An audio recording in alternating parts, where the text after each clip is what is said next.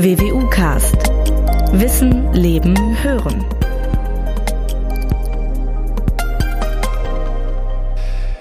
Es gibt Themen, von denen man allenfalls ahnt, dass sie interessant sein könnten und sich vor allem für den WWU Podcast eignen. Aber man ist sich nicht wirklich sicher, denn immerhin nehmen wir uns ja auch jedes Mal vor, etwa eine Stunde im Gespräch zu bleiben. Beispielsweise ging es mir anfangs so beim Podcast über Rechtswissenschaft und Klimaschutz oder beim Podcast über das Hören. In beiden Fällen mal war eine Skepsis unangebracht, denn beide Podcasts fand ich im Nachgang spannend und lehrreich, wobei ich hoffe, dass es auch vielen von Ihnen so ergangen ist. Eine solche Unsicherheit spürte ich auch bei der Vorbereitung auf den heutigen Podcast, bei der mir übrigens unser Volontär André Bettnatz sehr viele gute und wichtige Tipps gegeben hat. Es geht um ein Fach, das viele in ihrer Schulzeit geliebt, aber mindestens genauso viele gefürchtet haben. Die Mathematik. Wobei ich letztgenannten gleich zu Beginn Trost aus berufenem und prominentem Munde zusprechen möchte, denn kein geringerer als Albert Einstein sagte einst, mach dir keine Sorgen wegen deiner Schwierigkeiten mit der Mathematik. Ich kann dir versichern, dass meine noch viel größer sind. Willkommen zu einer neuen Folge des WWU Podcasts. Mein Name ist Norbert Robers. Ich bin Pressesprecher der Universität Münster. Mein Gast, das vermute ich zumindest, hat auch so seine Sorgen mit der Mathematik. Aber seine Sorgen sind professioneller Natur, denn als Hochschullehrer beschäftigt er sich schließlich tagtäglich mit Formeln, Kurven und Vermutungen. Matthias Löwe hat von 1984 bis 92 an der Universität Bielefeld Mathematik und Physik studiert Dort promovierte und habilitierte er sich auch in Mathematik in den Jahren 1992 und 2000. Er war danach drei Jahre lang an der Niederländischen Universität Nijmegen sowie an den Unis in Eindhoven und Berlin beschäftigt, bis er im Juli 2003 als Professor ans Institut für mathematische Stochastik an die WWU berufen wurde. Ich bin sehr gespannt, muss ich sagen, auf unser Gespräch, denn Matthias Löwe, das verspreche ich Ihnen, bietet manchmal einen etwas anderen Blick auf sein Fach. So nahm er beispielsweise 2016 an einer Sommerakademie der WWU für Schüler auf Sylt teil und sein Minikurs drehte sich um das interessante Thema Mathematik und Schönheit. Ich freue mich sehr, dass Sie sich heute für diesen Podcast Zeit nehmen. Willkommen, Herr Löwe. Herzlichen Dank. Ich bin ganz gespannt, wie unser Gespräch laufen wird. Ich äh, bin neugierig, ich habe sowas noch nie gemacht, aber das wird bestimmt spannend. Zusammen wuppen wir das. Ja, wir wuppen das. Das interessiert mich jetzt natürlich sehr, Herr Löwe. Was hat Mathematik mit Schönheit zu tun? Was haben Sie damals Ihren Schülern dazu berichtet?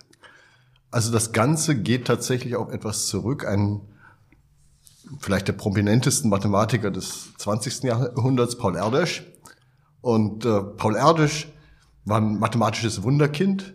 Der hat auch unheimlich viele Paper produziert. Man muss sagen, vielleicht ein guter Mathematiker schreibt vielleicht in seinem Leben so, ich sag mal 100 Paper. Er war bei 1400 und er hat immer gesagt, ja, ein Mathematiker muss daran glauben, dass Gott im Himmel sitzt und ein großes Buch hat und dort sind alle mathematischen Sätze drin mit allen Beweisen. Und zwar den Beweisen, warum sie wirklich wahr sind.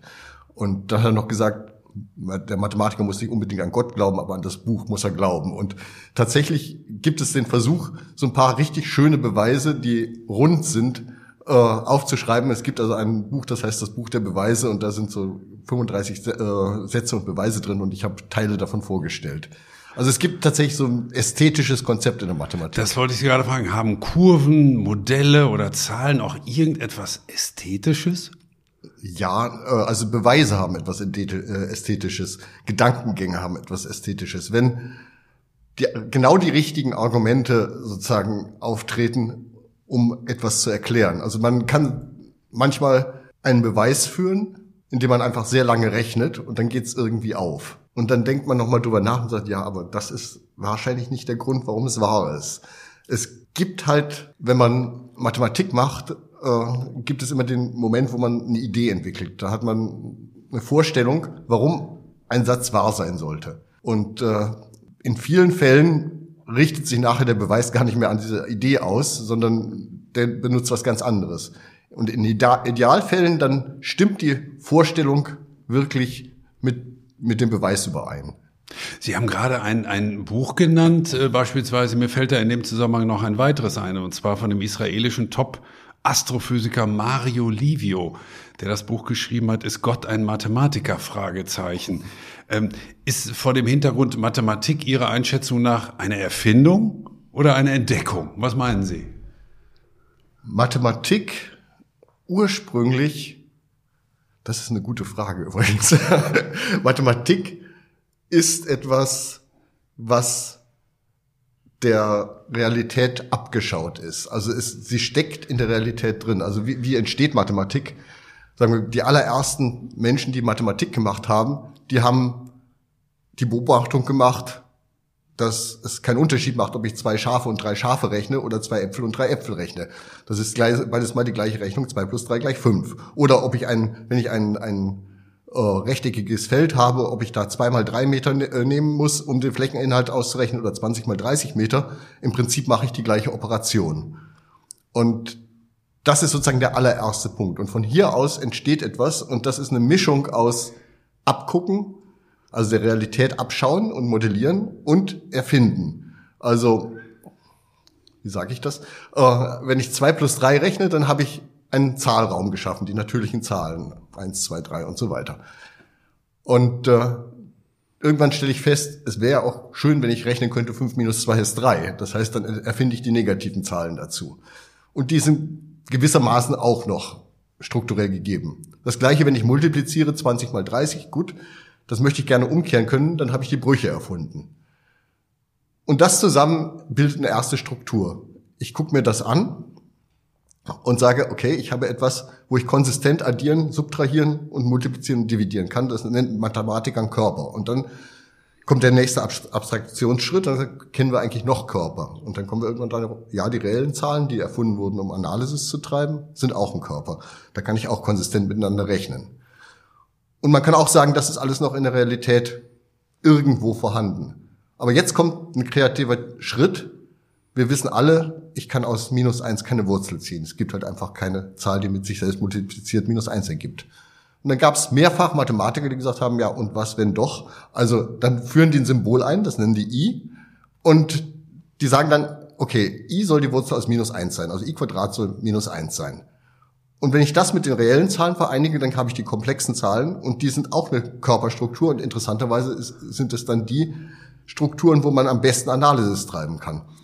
Also es, geht, es ist eine Mischung aus aus Entdeckung und, und Erfindung oder als, auch ja, aus also Beobachtung, wenn ich sie richtig Beobachtung verstanden habe. Und, und dann aber eben auch ein kreativer Kreativer Schritt. Prozess. Ja, also es ist, es ist Teilweise wie eine Kunst auch, ja. Ist das damit auch vielleicht zumindest gemeint? Ich habe mal nachgeschaut, Mathematik aus dem Altgriechischen bedeutet die Kunst des Lernens. Ist das vielleicht damit auch gemeint, dass ich das kombiniere, praktisch meine Beobachtung, meine Entdeckung mit dem kreativen das Prozess, der sich anschließt? Finde ich zumindest eine schöne Erklärung des Wortes, ja. Es klingt halbwegs logisch. Ja. Also das, also es, es, es trifft zumindest sehr gut das, was ich unter Mathematik verstehen würde. Ja. Es gibt ja nun keine allgemeingültige Definition. Man spricht auch von einer sogenannten Formalwissenschaft bei der Mathematik. Was ist damit eigentlich gemeint? Oder was könnte damit gemeint sein mit diesem Begriff Formalwissenschaft?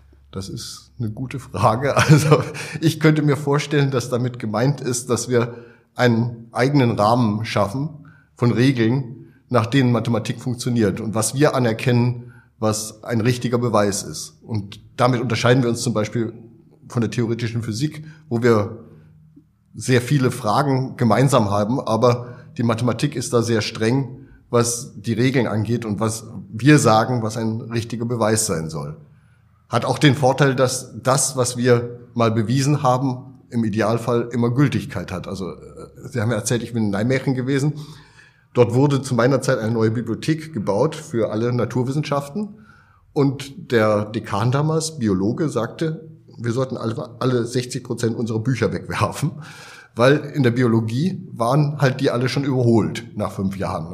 Und ich habe ihm dann gesagt, na ja, aber gucken Sie mal, Euklid ist zweieinhalbtausend Jahre alt, stimmt immer noch.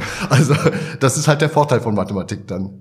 Ihr Kollege Burkhard Wilking hier vom äh, Institut auch in Münster hat mal den sehr schönen Satz gesagt, die Mathematik gilt zu Recht als die präziseste aller Wissenschaften. Jetzt haben Sie auch Physik beispielsweise studiert. Vor dem Hintergrund stimmen Sie dem zu? Es ist die präziseste. Und ich was ist damit wiederum gemeint? das heißt tatsächlich, dass ich von den Axiomen ausgehend meinen gesamten Gedankengang im Idealfall belegen können muss. Das ist natürlich, wenn ich eine Publikation schreibe, kann ich die natürlich nicht runterkochen bis zu den Axiomen, dann habe ich halt äh, tausend Seiten geschrieben. Aber im Prinzip ist die Idee, dass ich von den Axiomen ausgehend mit, äh, mit logischen Schlussfolgerungen immer weiter mich fortbewege.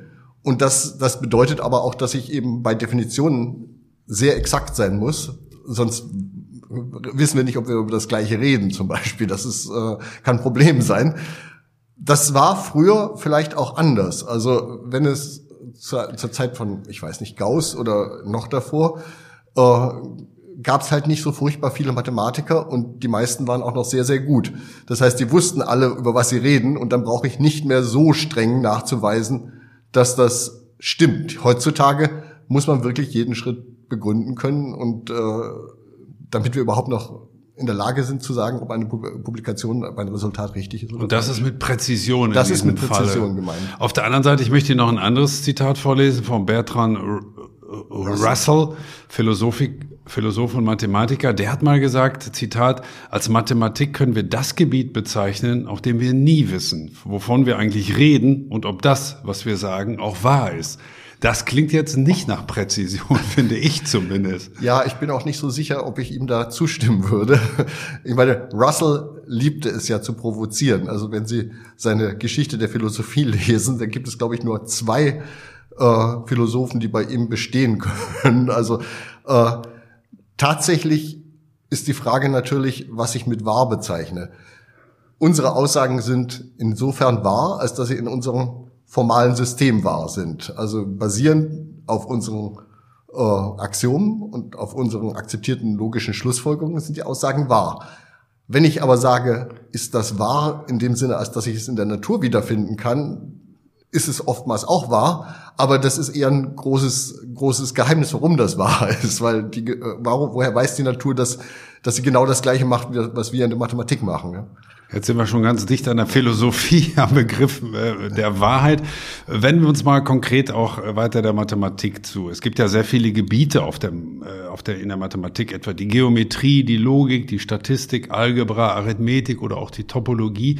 Gibt es bei diesen Gebieten eigentlich eine Art Bedeutungsranking? Gibt es so etwas wie das wichtigste, das grundlegendste Gebiet der Mathematik oder sind die alle gleichrangig wichtig auch? Oder baut das, das, eine auf dem anderen auf? Gibt es so eine Art Ranking? Es gibt sicherlich äh, persönliche Geschmacksvorlieben. dass ich als Wahrscheinlichkeitstheoretiker zum Beispiel sage, Wahrscheinlichkeitstheorie ist wichtig, äh, werden Sie mir glauben. Aber ähm, ich würde mal sagen, es gibt erstmal die Unterteilung in reine oder wir sagen hier in Münster oftmals theoretische Mathematik und angewandte Mathematik. Und äh, lange Zeit wurde die angewandte Mathematik so ein bisschen stiefmütterlich behandelt äh, und reine Mathematiker haben gedacht, das ist, was wir machen, ist das Wichtige. Aber ähm, das äh, würde ich auch nicht unbedingt unterschreiben. Was sicherlich äh, eine ganz grundlegende Disziplin ist, ist, ist die Logik, weil da geht sozusagen in die Fundamente der Mathematik rein. Und ansonsten sieht man, dass zum Beispiel Geometrie ein Gebiet ist, was, was sehr, sehr viele Berührungspunkte hat insofern auch sehr zentral steht. Und wir haben es ja nicht äh, zu Unrecht im Namen auch unseres Exzellenzclusters äh, in der Mitte stehen. Ja, ja, also schon durchaus ein, so ein kleines Ranking, zumindest etwas, was so eine Art Fundament für viele andere mathematischen Disziplinen ja, zu, ja. zu bilden meine, scheint. Bei, in, in der Geometrie ist es auch so, dass das hat ja, die hat sozusagen zwei Seiten. Ich kann Geometrie machen und da gibt es wirklich ganz viele verschiedene Geschmacksrichtungen von Geometrie, also algebraische Geometrie und Differentialgeometrie und, und so weiter, stochastische Geometrie. Aber ich kann auch, die Geometrie ist auch ein Hilfsmittel. Also wenn man fragt, wie komme ich an eine Idee ran, dann habe ich oftmals ein Bild von einer Sache. Und das ist in gewisser Weise ein geometrisches Bild, in dem ich irgendwelche Sachen bewege und die ich dann versuche wieder formal umzusetzen. Ja, es gibt ja nun sehr viele Gebiete, ich äh, nenne zumindest mal gleich ein paar Beispiele, wo die Mathematik auch irgendwie mit drin steckt. Und das hat mich schon immer zu der Frage gebracht, ob sich die Mathematik, die ja so ein bisschen abseits manchmal steht, nicht doch so ein bisschen, ich will mal sagen, unter Wert verkauft. Sie steckt zum Beispiel drin in der künstlichen Intelligenz, in der Meteorologie, in der Steuerungstechnik, also beispielsweise in Ampeln oder in Thermostaten, in Navigationssystemen, in Computern, in Smartphones und nicht zuletzt auch in der Medizin. Haben Sie auch ein Lieblingsbeispiel, wo Sie sagen, dass da auch Mathematik drin steckt? Das wissen viele nicht, aber das ist schon elementar. Ja, das ist, es gibt sehr viele Beispiele. Also natürlich, dass Mathematik in der Physik drin steckt, das ist klar. Das, die, die beiden Disziplinen haben sich ja sozusagen parallel entwickelt. Und ähm, das ist aber, um das, was wir eingangs gesagt haben, äh, vielleicht nochmal aufzugreifen, das ist ein bisschen ein kleines Wunder auch. Also wenn wir zum Beispiel gucken, heute Quantenmechanik, also heute, äh, das ist auch schon wieder 100 Jahre alt, aber Quantenmechanik. Da steckt natürlich jede Menge Mathematik drin, da steckt jede Menge zum Beispiel Hilbertraumtheorie drin. Das Interessante ist, das sind sogenannte komplexe Hilberträume. Die komplexen Zahlen habe ich gerade zu Anfang erklärt. Da kommt man auf die Idee, in einem kreativen Schritt aus minus eins mal die Wurzel zu ziehen. Und jetzt wird plötzlich diese Hilbertraumtheorie über den komplexen Zahlen, die die Mathematiker erfunden haben, aus einem kreativen Schritt, um etwas zu haben, die wird jetzt plötzlich total nützlich für Physik. Und die Frage ist, warum eigentlich? Woher weiß die Physik, dass sie diese, diese tollen Hilberträume benutzen kann? Es scheint wirklich genau die richtige Sprache dafür zu sein. Es gibt einen Aufsatz von Eugen Wigner, der, der genau das äh, thematisiert und sagt, ja, vielleicht ist eben Mathematik doch eine sehr grundlegende Struktur. Es gibt aber natürlich noch auch Beispiele, wo wir es weniger vermuten, dass da Mathematik drin steckt. Also sagen wir jetzt mal Biologie. Wir wissen, ja, die Biologen variieren da ein bisschen. Also 2001 haben sie gesagt, hätten sie das menschliche Genom entziffert. Äh, das war dann zu 83 Prozent. Und äh, jetzt, ich glaube, letztes Jahr haben sie es dann zu 100 Prozent entziffert und Sie können das lesen. Aber was bedeutet lesen in dem Fall? Das heißt eigentlich nur, ich kann diese Basenpaare, die Abfolge beschreiben. Aber das heißt, das ist so ähnlich, als würde ich sagen, ja, ich kann einen, einen griechischen Text lesen, obwohl ich kein Griechisch kann, weil ich die Buchstaben kenne. Jetzt ist die Frage, wie komme ich denn daran, die Bedeutung von diesen Basenpaaren zu entziffern. Das ist Mathematik, da steckt viel Statistik da drin, weil ich gucken muss, wer hat welche Merkmalsausprägungen und wer hat welche Basenpaare. Das ist zum Beispiel was. Was auch ein wichtiges äh, Beispiel ist, ist äh, sowas wie Finanzmathematik. Also wenn Sie heute eine Option kaufen auf eine VW-Aktie oder was weiß ich, dann wollen Sie wissen, was kostet denn das, wenn ich jetzt äh, mir in einem Jahr äh, diese Aktie zu einem äh, Preis von 170 Euro kaufen muss. Und das ist eine Entwicklung gewesen, die in 70er Jahren angestoßen wurde. Das sogenannte Hedgen von Optionen, das ist zum Beispiel Stochastik. Also es ist eben KI, haben Sie selbst genannt, da ist auch sehr viel Statistik drin. Also es gibt, sagen wir mal, immer mehr Gebiete, in denen Mathematik äh, Einzug hält. Also ich kenne auch Geisteswissenschaften, wo man versucht jetzt irgendwie auf statistischer Basis irgendwelche Auswertungen zu machen. Also das heißt, Matthias Löwe ist nicht nur ein guter Mathematiker, sondern auch ein, guter Finanzberater, lerne ich gerade. Zumindest könnten Sie mir möglicherweise den einen oder anderen Tipp geben. Haben Sie denn auch den Eindruck, Herr Löwe, das ist äh, die Frage, dass Mathematik so gesehen manchmal in der Gesellschaft, äh, mal etwas äh, hochgegriffen gesagt, äh, etwas unter Wert verkauft wird, weil viele nicht wissen, wie bedeutsam Mathematik in das, vielen Bereichen ist. Das ist sicherlich wahr. Das ist also ich, ich glaube, dass das Wissen darum, wo Mathematik überall eine Rolle spielt, äh, nicht genug genügend vermittelt wird. Das könnte natürlich schon in, in Schulen geschehen, dass man sagt, guck mal, man kann, man kann vielleicht nicht die europäische Option schon hatchen, aber man kann vielleicht sagen, guck mal, da spielt es eine Rolle. Das sind auch äh, bei diesen Schülerworkshops zum Beispiel Sachen, wo wir auch darauf hinweisen oder auch praktische Beispiele geben. Also ich habe auch dieses Jahr wieder über schöne Beweise geredet, aber ein Kollege, der mit war, hat zum Beispiel darüber geredet, wie man mit Mathematik die Welt umsegelt. Also welche äh, mathematischen Schritte man bei der Navigation durchführt. Also so, solche Sachen sind sicherlich wichtig bei der Vermittlung von Mathematik auch. Und ich glaube, der Grund dafür, dass das vielleicht ein bisschen unter Wert verkauft ist, ist, dass zumindest für viele Mathematiker das auch nicht der Hauptgrund ist, warum sie es betreiben. Ich habe ja schon gesagt, es gibt äh, theoretische Mathematiker und es gibt angewandte Mathematiker und bei einem theoretischen Mathematiker ist es sicherlich so, der macht das, weil er dieses, diese Struktur so toll findet und darüber ganz, ganz viel rausfinden äh, möchte. Es ist ja toll, wenn es nachher wieder angewandt werden kann. Also und es ist auch immer wieder überraschend, wo solche Anwendungen zu finden sind. Also wenn wir zum Beispiel mal an Primzahlen denken. Primzahlen sind so alt wie Zahlen selbst. Also äh, schon Euklid hat sich mit Primzahlen beschäftigt, hat bewiesen, es gibt unendlich viele von denen. Dann irgendwann im Laufe des letzten Jahrhunderts war plötzlich klar, es, man kann sich eine Verschlüsselung, Codierung bauen, wenn man die Produkte von sehr großen Primzahlen kennt. Und bislang hatte man dann halt äh, Zahlentheorie betrieben ohne diese Anwendungsmöglichkeit und dann kamen die Informatiker auf die Idee, ha, man könnte die auch benutzen, diese Primzahlen. Liegt den Mathematikern vielleicht, äh, den theoretischen, aber auch den angewandten, die Werbung für ihr eigenes Fach nicht so sehr, weil sie so sehr in ihrem Fach verhaftet sind, dass sie gar nicht auf die Idee kommen oder vielleicht auch zu bescheiden sind, zu sagen, mein Gott, wir Mathematiker, achtet mal drauf, wir leisten auch Großes für die Gesellschaft und auch für den Alltag. Ich glaube, das Selbstbewusstsein ist schon da. Also viele Mathematiker. Also daran scheitert es nicht. Daran scheitert es nicht. Tatsächlich so richtig Werbefachleute sind wir wahrscheinlich nicht. Das äh, merkt man immer wieder. Also ein Hauch von Marketing täte ihn, vielleicht täte einige der ganzen Branche. Ja, ja.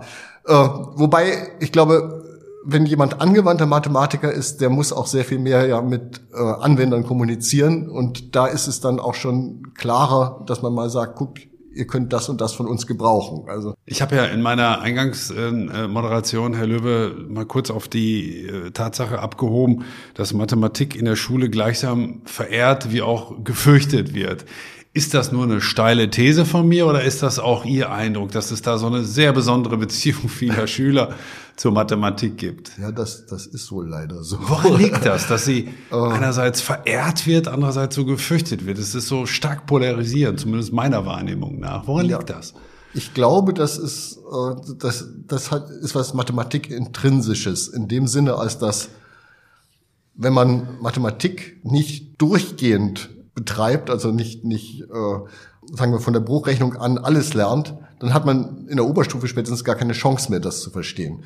Und gerade zu Zeiten, wo Bruchrechnung gelernt wird, haben viele Schüler natürlich was ganz anderes im Kopf, als gerade mal Bruchrechnung zu machen. Und äh, wenn man sie dort verliert, und weil man vielleicht auch gar nicht genügend motiviert, warum sie das jetzt gerade äh, machen sollen. Dann kriegt man den Anschluss nicht. Dann, dann haben sie das verloren. Und klar, ein Fach, wo ich nie verstehe, was man macht, das finde ich immer langweilig und doof. Und äh, auf der anderen Seite ist Mathematik aber auch ein Fach, was sehr stark zurückgibt. Also wenn ich viel Mathematik in äh, Mathematik investiere, dann bekomme ich auch sehr gute Resultate, dann verstehe ich auch sehr viel und je mehr ich davon verstehe, desto schöner finde ich das Ganze.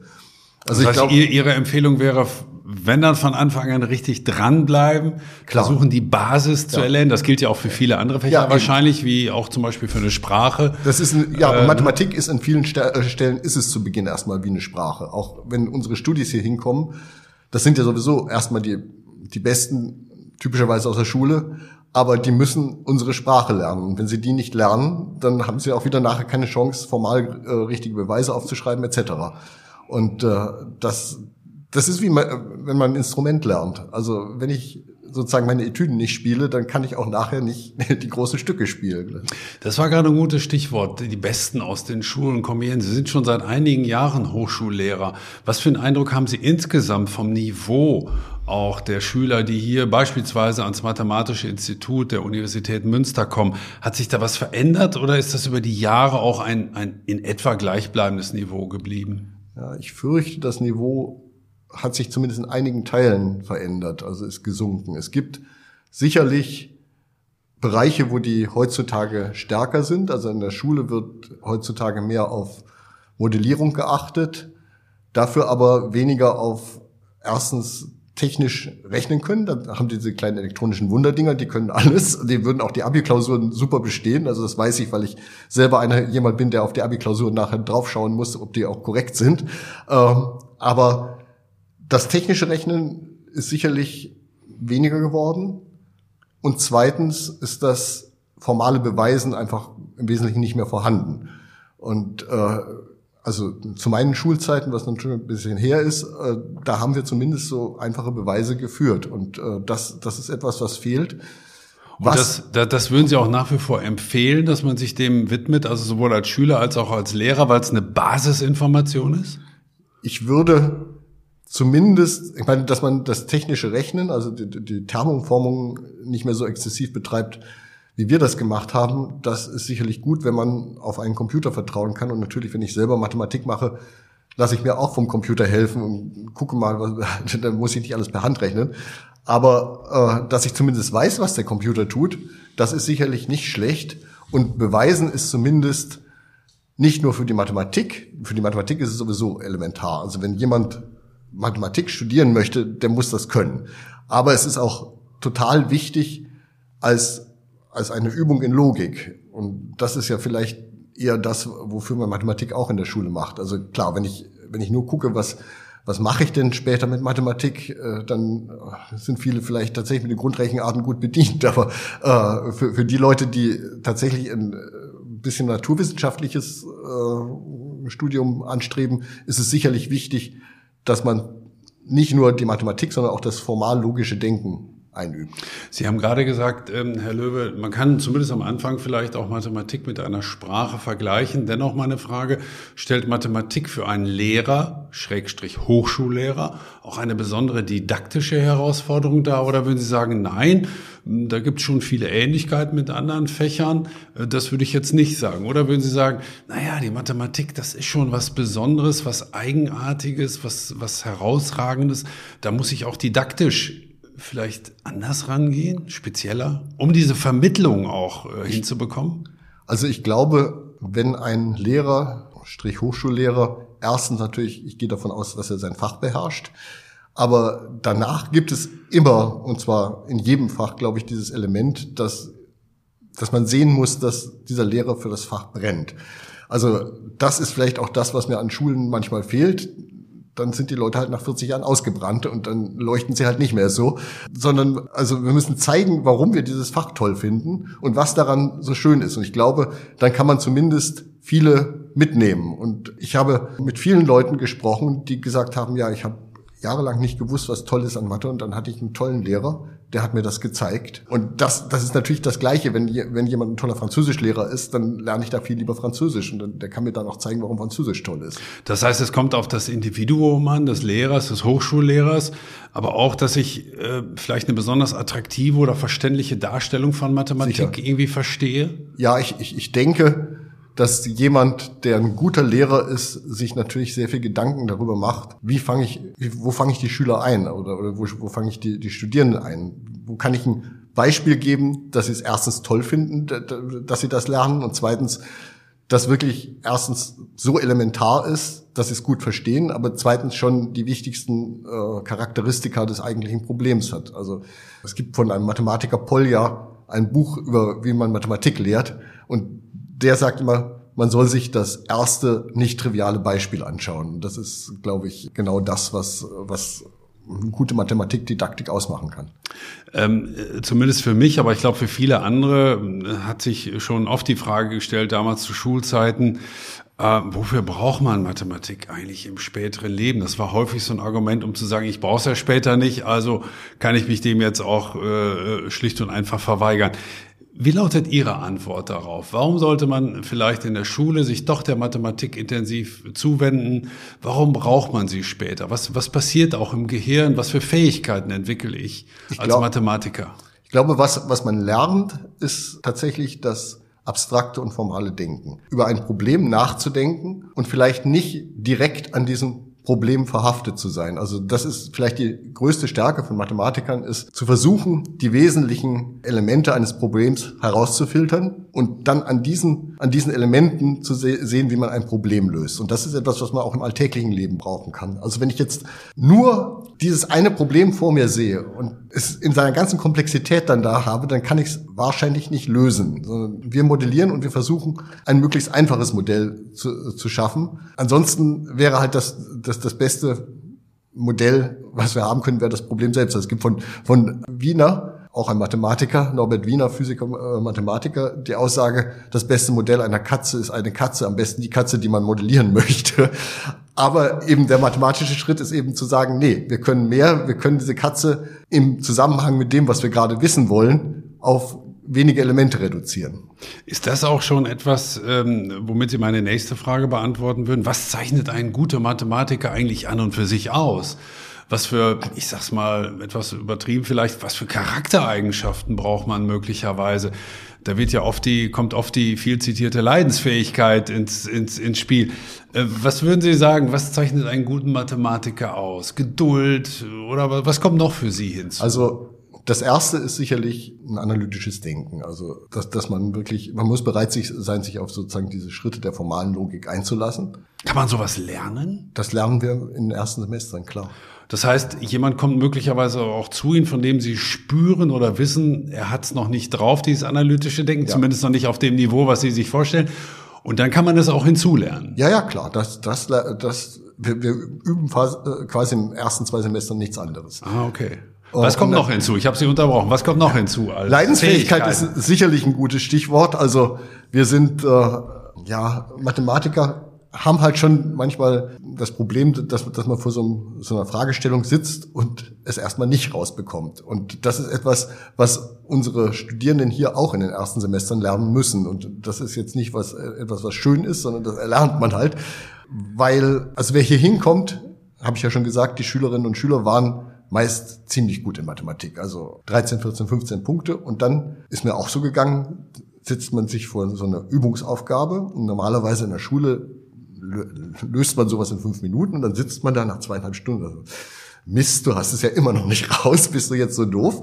Und das gibt's immer wieder, diese Phasen, also zu Beginn der Promotion oder zu Beginn der Masterarbeit. Und man, man weiß aber auch irgendwann, man überwindet das und es wird ja auch belohnt. Also es ist einfach ein tolles Gefühl, wenn man dann irgendwann was versteht und die Puzzlestückchen alle an die richtigen Stellen fallen. Aber man muss sich darüber im Klaren sein, dass es dauert, bis man es das versteht. Das kann dauern. Ich habe in den letzten Jahren ein Problem gelöst, was ich 20 Jahre mit mir rumgeschleppt habe. Und, und dann hatten Sie tatsächlich sowas wie einen Heureka-Moment? Und einen guten Kollegen, der mir geholfen hat. also wir haben tatsächlich, Mathematik entsteht ganz viel auch eben in der Interaktion. Wir diskutieren miteinander. Und in dem Fall habe ich dem das Problem geschildert und gesagt, interessant. Und irgendwann kam er wieder und sagte, wir könnten es doch mal so versuchen. Und äh, dann wurde das immer länger und immer länger und äh, aber auch immer besser. Ja und immer mehr. Also es waren irgendwann 90 Seiten, wo ich gesagt habe, das können wir so aber nicht publizieren.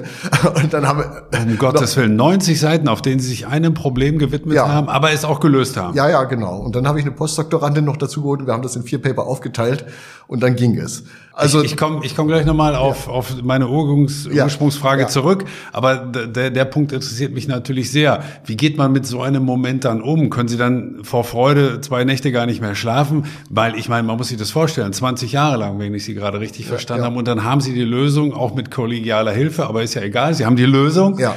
Was passiert in so einem Moment mit Ihnen? Das ist ein riesiges Glücksgefühl und dann macht man abends auch eine schöne Flasche Wein auf.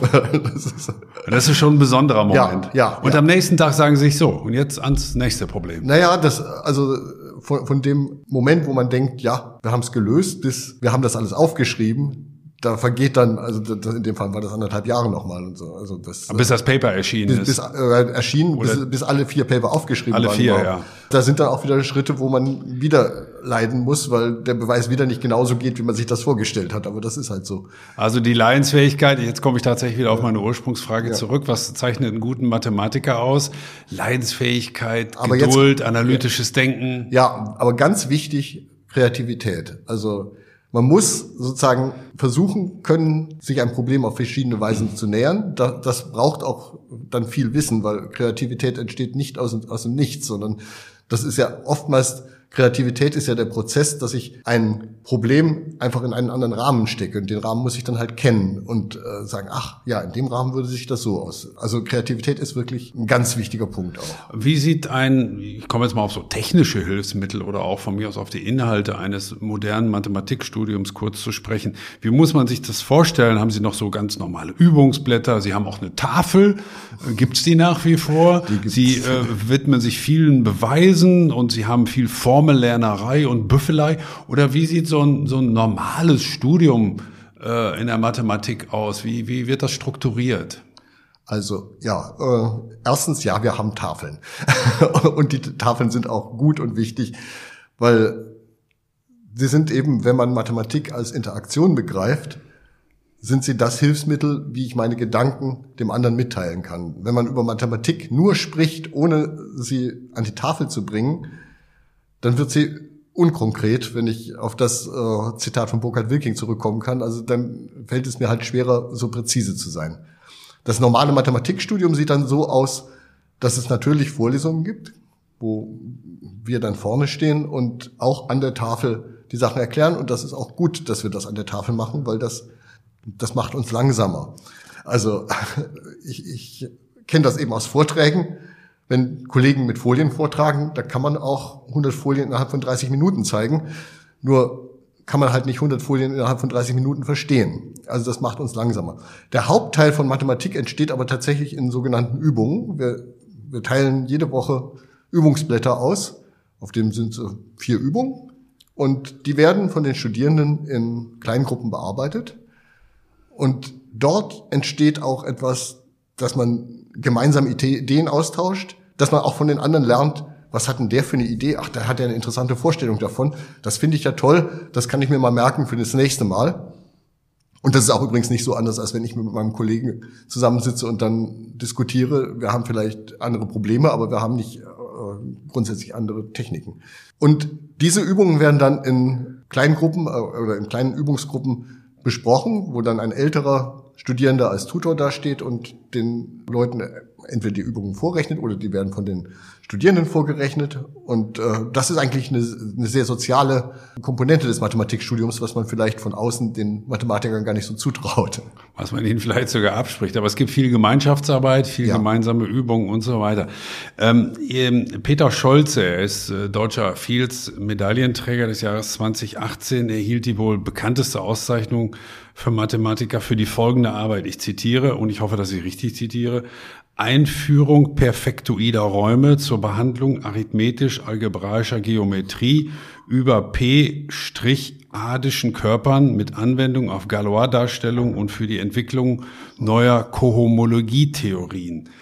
Da habe ich mich gefragt, wie viele Semester braucht man, um allein diesen Titel zu verstehen? Also das ist aber dann schon ein, ein, ein Superniveau. Oder wie würden Sie das beispielsweise einordnen? Also ich verstehe den Titel nicht, um das. Das beruhigt mich. Also sogar. das ist tatsächlich so. Mathematik ist ein Gebiet, das durch ein, ich meine, ist zweieinhalbtausend Jahre alt mindestens, und hat so viele verschiedene Teilgebiete ausgeprägt, dass es schwierig ist, teilweise sich untereinander zu unterhalten. Und wir haben als ein Ziel unseres Exzellenzclusters haben wir das Ziel, dass wir mehr innermathematische Interaktion fördern. Also klar kann ich mich mit meinen Stochastikkollegen unterhalten. Ich kann mich noch mit meinem mathematischen Physikerkollegen unterhalten. Und mit ein paar von unseren Analytikern, aber diesen Titel, äh, da bra bräuchte ich äh, vielleicht nicht ganz so lange wie Sie, aber doch auch ordentlich Zeit, um überhaupt zu verstehen, was er genau gemacht hat. Ja, wie gesagt, das beruhigt mich ja einigermaßen. Wir haben schon am Anfang, Herr Löwe, kurz darüber gesprochen, wo Mathematik überall drinsteht. Und wenn ich mir das jetzt so anhöre, dann kommt mir doch so eher der Gedanke, dass die Mathematik, das wäre meine Frage, ein doch in sich geschlossenes Fach ist, während ja doch viele Geisteswissenschaften beispielsweise sehr viel kooperieren mit anderen Fächern. Da gibt es viele Überschneidungen, da gibt es Diskurse, da gibt es Anknüpfungen und so weiter. Die Mathematik, das wäre meine Frage, ist sie dann doch im Endeffekt sehr isoliert? Das kommt wieder darauf an, glaube ich, ob Sie theoretische Mathematik betreiben. Da gibt es natürlich äh, Gebiete, die können wahrscheinlich mit kei keinem Nicht-Mathematiker äh, vernünftig sprechen. Also das ist, äh, wir haben das gelegentlich, wenn wir versucht haben, Verbundprojekte, eben Exzellenzcluster-Anträge zu schreiben, wo starke Interdisziplinarität gefordert war, versucht, aber das ist halt sehr schwierig, wenn bei uns eben ein arithmetischer äh, Geometer mit einem Mediziner sprechen soll. Je mehr man angewandte Mathematik macht, desto mehr ist man aber auch in Kontakt natürlich mit anderen Disziplinen. Also wir haben ja schon erwähnt, ähm, wir haben in Münster eine starke Anbindung zwischen Medizin und Mathematik. Und natürlich müssen unsere angewandten Mathematiker da mit den Medizinern sprechen. Also da geht es um bildgebende Verfahren etc. Und die müssen natürlich von den Medizinern erfahren, was sie machen sollen. Und umgekehrt müssen sie denen vermitteln, was sie machen können. Und das. Äh, das heißt, man ist schon gezwungen, eine gemeinsame Sprache ja, ja. und auch äh, Entwicklung zu. Es ist nicht immer einfach. Also äh, natürlich. Äh, ich erinnere mich an die Zeiten. Ich habe gerade äh, mathematische Biologie auch als Beispiel erwähnt Ich war auf vielen Konferenzen, wo es um mathematische Biologie ging, wo die Biologen versucht haben, uns ihre Probleme zu schildern. Und da die aber nicht diese mathematische Sprache kannten, haben die zwei Stunden Vorträge gehalten und ich habe nachher gesagt, ja, ich verstehe immer noch nicht, was euer Problem ist. Also das ist, das dauert halt auch, bis man wieder eine gemeinsame Sprache entwickelt hat, äh, mit der man kommunizier äh, kommunizieren kann. Ja. Sie haben ja schon mehrfach ähm, auch äh, das Exzellenzcluster hier in Münster erwähnt, Herr Löwe. Ich, ich wollte mal ohnehin grundsätzlich auf den, den Standort Mathe hier beziehungsweise in Münster zu sprechen kommen. Ähm, ist, ist Münster längst, muss man schon sagen, ein Schwergewicht auch in der Mathematikforschung in Deutschland? Ich will daran erinnern, dass wir mehrere Humboldt-Professuren hier haben. Wir haben ein Exzellenzcluster. Ein, ein Forschungsbau ist in, in Planung für die Mathematik. Also die Mathematik in Münster hat sich ja doch in den vergangenen Jahren extrem gut entwickelt. Oder wie ist Ihr Eindruck, der Sie auch schon lange dabei sind? Ja, da haben Sie sicherlich recht. Ich meine, Mathematik in Münster war schon immer ein Aushängeschild. Also das war, sagen wir mal, in den 50er, 60er Jahren halt für andere Gebiete. Da gab es eine starke Funktionentheorie hier. Aber natürlich hat sich das in vergangenen, ja, jetzt sage ich mal 30 Jahren extrem gut entwickelt. Also ich, ich würde sagen, es hat begonnen mit der Berufung von Christopher Deniger. Und dann kam kurze Zeit später noch Peter Schneider, Joachim Kunst, da hatten wir plötzlich drei Leibniz-Preise. Und dann ging das in äh, Nullerjahren weiter. Da kamen noch zwei weitere Leibniz-Preise dazu, unter anderem für Burkhard Wilking.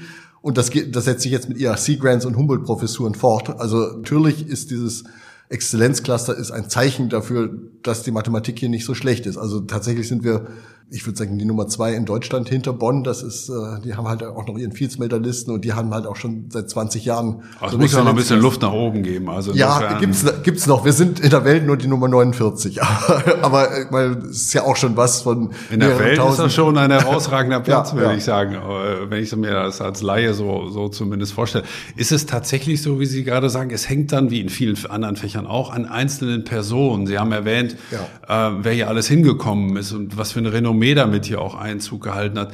Also ist das tatsächlich so, dass einzelne Personen dann tatsächlich den Stand auch so stark machen können? Ich glaube, dass das ist eine der wichtigsten Sachen, weil gute Leute einfach gute Leute anziehen. Also wenn hier zwei, drei Leibniz-Preisträger sind, dann gucken andere auch ganz anders auf eine Stellenausschreibung und sagen, ach, ich könnte auch nach Münster gehen. Und tatsächlich sind die auch hier hingekommen und es gab plötzlich Kooperationen äh, zwischen diesen Leuten und es, es, gab sehr gute Arbeiten. Und das ist etwas, was, was einen Standort natürlich sehr attraktiv macht. Und ich meine, diese Exzellenzklasse ist natürlich bietet dann noch mehr Möglichkeiten auch, weil wir halt Gelder haben, Konferenzen zu organisieren, Leute für ein halbes Jahr einzuladen, also herausragende Leute, das, das ist schon toll. Hat sich auch für Sie beispielsweise, der Sie ja auch schon seit 19 Jahren jetzt beispielsweise in Münster sind, äh, hat sich auch so gesehen was verändert? Also, dass Sie sagen, naja, ich profitiere auch davon, Natürlich. dass wir so klasse also, Neuzugänge haben. Wir haben jetzt gerade zum Beispiel in der Wahrscheinlichkeitstheorie in den letzten drei Jahren zwei herausragende Konferenzen mindestens gehabt und wir, wir haben demnächst die deutsch-japanischen Stochastiktage und, äh, und so weiter.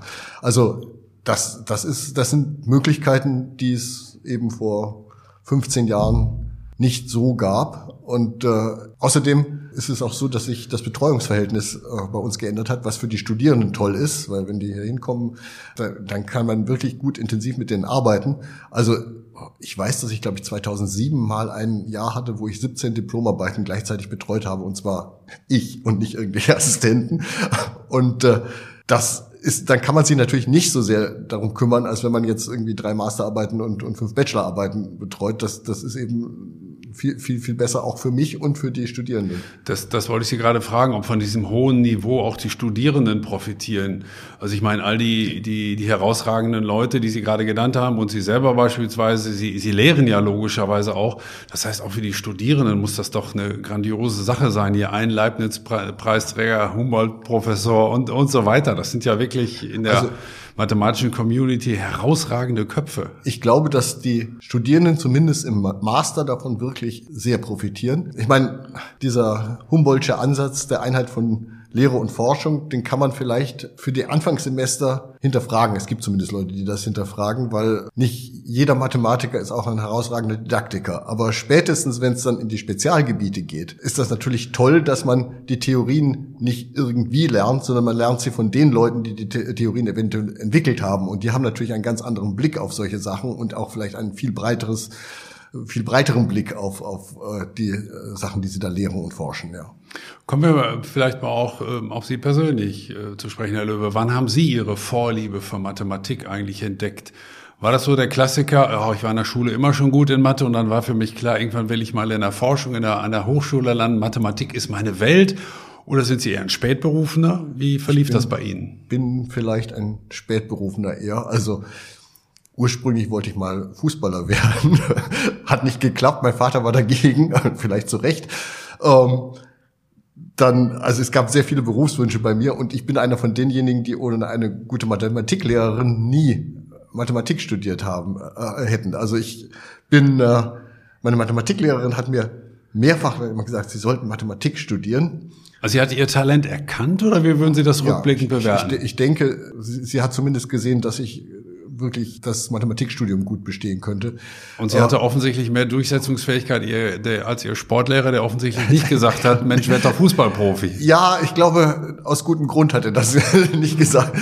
Aber ich, ich habe meine Mathematiklehrerin zu Anfang ausgelacht und ich habe gesagt, Mathematik ist doch eine brotlose Kunst, weil eben ich wusste auch nicht, wo Mathematik gebraucht wird und was man mit Mathematik werden kann. Allerdings wollte ich interessanterweise Philosophie studieren, äh, um mal so eine richtig brotreiche Zunft zu nennen, äh, mit vielen Anwendungen. Und die hat sich dann durchgesetzt. Und es gab bei mir mehrere Schritte, wo ich dann während des Studiums, aber auch während der Promotion gemerkt habe, ach, du könntest noch weitermachen. Und äh, ich, ich war auch ein relativ fauler Student, muss ich sagen. Also äh, was ich unseren Studierenden immer sagen, ihr müsst arbeiten, das habe ich nicht gemacht. Also ich hatte zu Anfang des Studiums hatte ich einen einen herausragenden, weltbekannten Topologen als, als äh, Professor. Und ich habe mir immer gedacht, ja, der hat doch gar keinen Grund, mich anzulügen. Ich habe diese Beweise nicht nachgearbeitet. Das wird schon stimmen, was er mir sagt. Das reichte, um die Übungen zu lösen. Ja, wenn der es nicht weiß, wer dann? Ja, ja, genau, so in der Richtung. Und äh, ich, ich habe auch noch zu äh, Promotionszeiten immer noch gedacht, also zwei, drei Stunden in der Mathema äh, Mathematik in der Woche, äh, am Tag. Also 15 Stunden in der Woche, das muss ja reichen. Und äh, später habe ich dann irgendwann mal gemerkt, man kann auch 15 Stunden Mathematik am Tag machen. Und das war nochmal ein ganz anderer Schub, ja. Und wie kam Sie zur Stochastik? Das ist ja Ihr, Ihr Spezialgebiet, also zur Wahrscheinlichkeitstheorie und zur Statistik. Hat sich das irgendwie so zufällig entwickelt oder war das von Anfang an Ihr Ding in Anführungsstrichen? Das passt ja gut mit zufälliger Entwicklung. Aber tatsächlich äh, war es so, ich habe mich schon zu Schulzeiten sehr für Stochastik interessiert.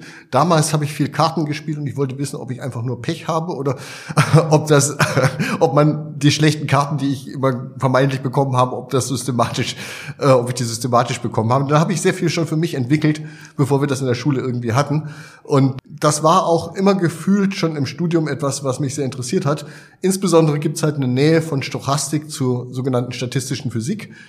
Und das sind Fragen, die mich auch sehr interessiert haben. Also eben Phasenübergänge, wie schmilzt Wasser und solche Sachen, äh, Eis zu Wasser natürlich. Und äh, solche Fragestellungen finde ich total spannend. Da sind auch sehr viele Modelle, die sehr universell sind. Also man hat ähnliche Modelle zum Beispiel, um äh, einen Magneten zu modellieren oder um einen assoziatives Gedächtnis, also ein Gedächtnis, ein Gehirn zu modellieren. Und das ist für mich sehr faszinierend.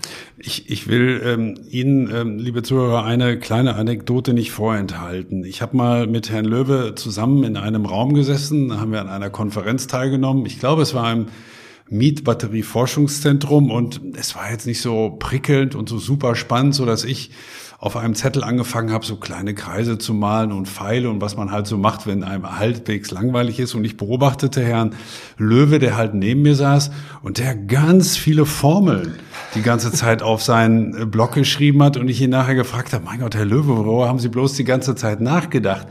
Ist das tatsächlich so, dass wir meine Frage, ist das so ein Klischee oder ist das tatsächlich so, dass Sie Mathematik irgendwie immer im Kopf haben? Ja, das, man, man hat es zumindest immer dabei. Und gerade wenn man, genau, wenn man da sitzt und es ist nicht so ganz, ganz prickelnd ein Vortrag oder so, dann hat man eine Frage, mit der man sich vernünftig beschäftigen kann. Und das ist, das ist etwas, was natürlich ein Segen ist. Man braucht auch nicht viel mehr als ein Block und einen Stift. Aber es ist, kann auch ein Fluch sein. Also das heißt, Sie nehmen das auch mit ins Private und ja, äh, ja. Äh, haben das abends beim äh, Abendbrottisch oder im, im Kino alles irgendwie im Hinterkopf? Klar, klar. Also äh, das, ich versteck's manchmal jetzt besser inzwischen, aber ich habe die Situation gehabt, dass ich im Kino saß und gesagt, ach ja, so ist das. Und alle wussten, ja, der Matthias hat sich jetzt gerade mit was ganz anderem beschäftigt. Er konzentriert sich nicht auf den Film. ja, hat nicht aufgepasst, genau. Also das ist, wenn man richtig hart an einem Problem arbeitet, dann merkt man das auch nachts. Also man wacht plötzlich um drei Uhr auf und sagt, hm, wie ging das jetzt nochmal? Also das, das beschäftigt einen schon. Ne? Sie haben ja äh, zwischendurch mal geschildert, Herr Löwe, dass Sie ein Problem, an dem Sie 20 Jahre äh, schon fast zu ver verzweifeln schienen, äh, irgendwann dann doch gelöst haben. Gibt es ähm, ein mathematisches Problem oder auch eine Fragestellung, die Sie jetzt schon im Kopf haben, wo Sie sagen, zu deren Lösung oder zu dessen Lösung möchte ich irgendwie noch beitragen und ich möchte es zumindest erleben, dass dieses Problem nochmal gelöst ja, da, da wird. Gibt es da etwas? Ja, es, es, gibt Fragen zum Beispiel in der Perkulationstheorie, wo es um wie Flüssigkeiten durch ein poröses Medium äh, dringen. Da, da gibt es Fragen, das, das würde mich interessieren, was da rauskommt.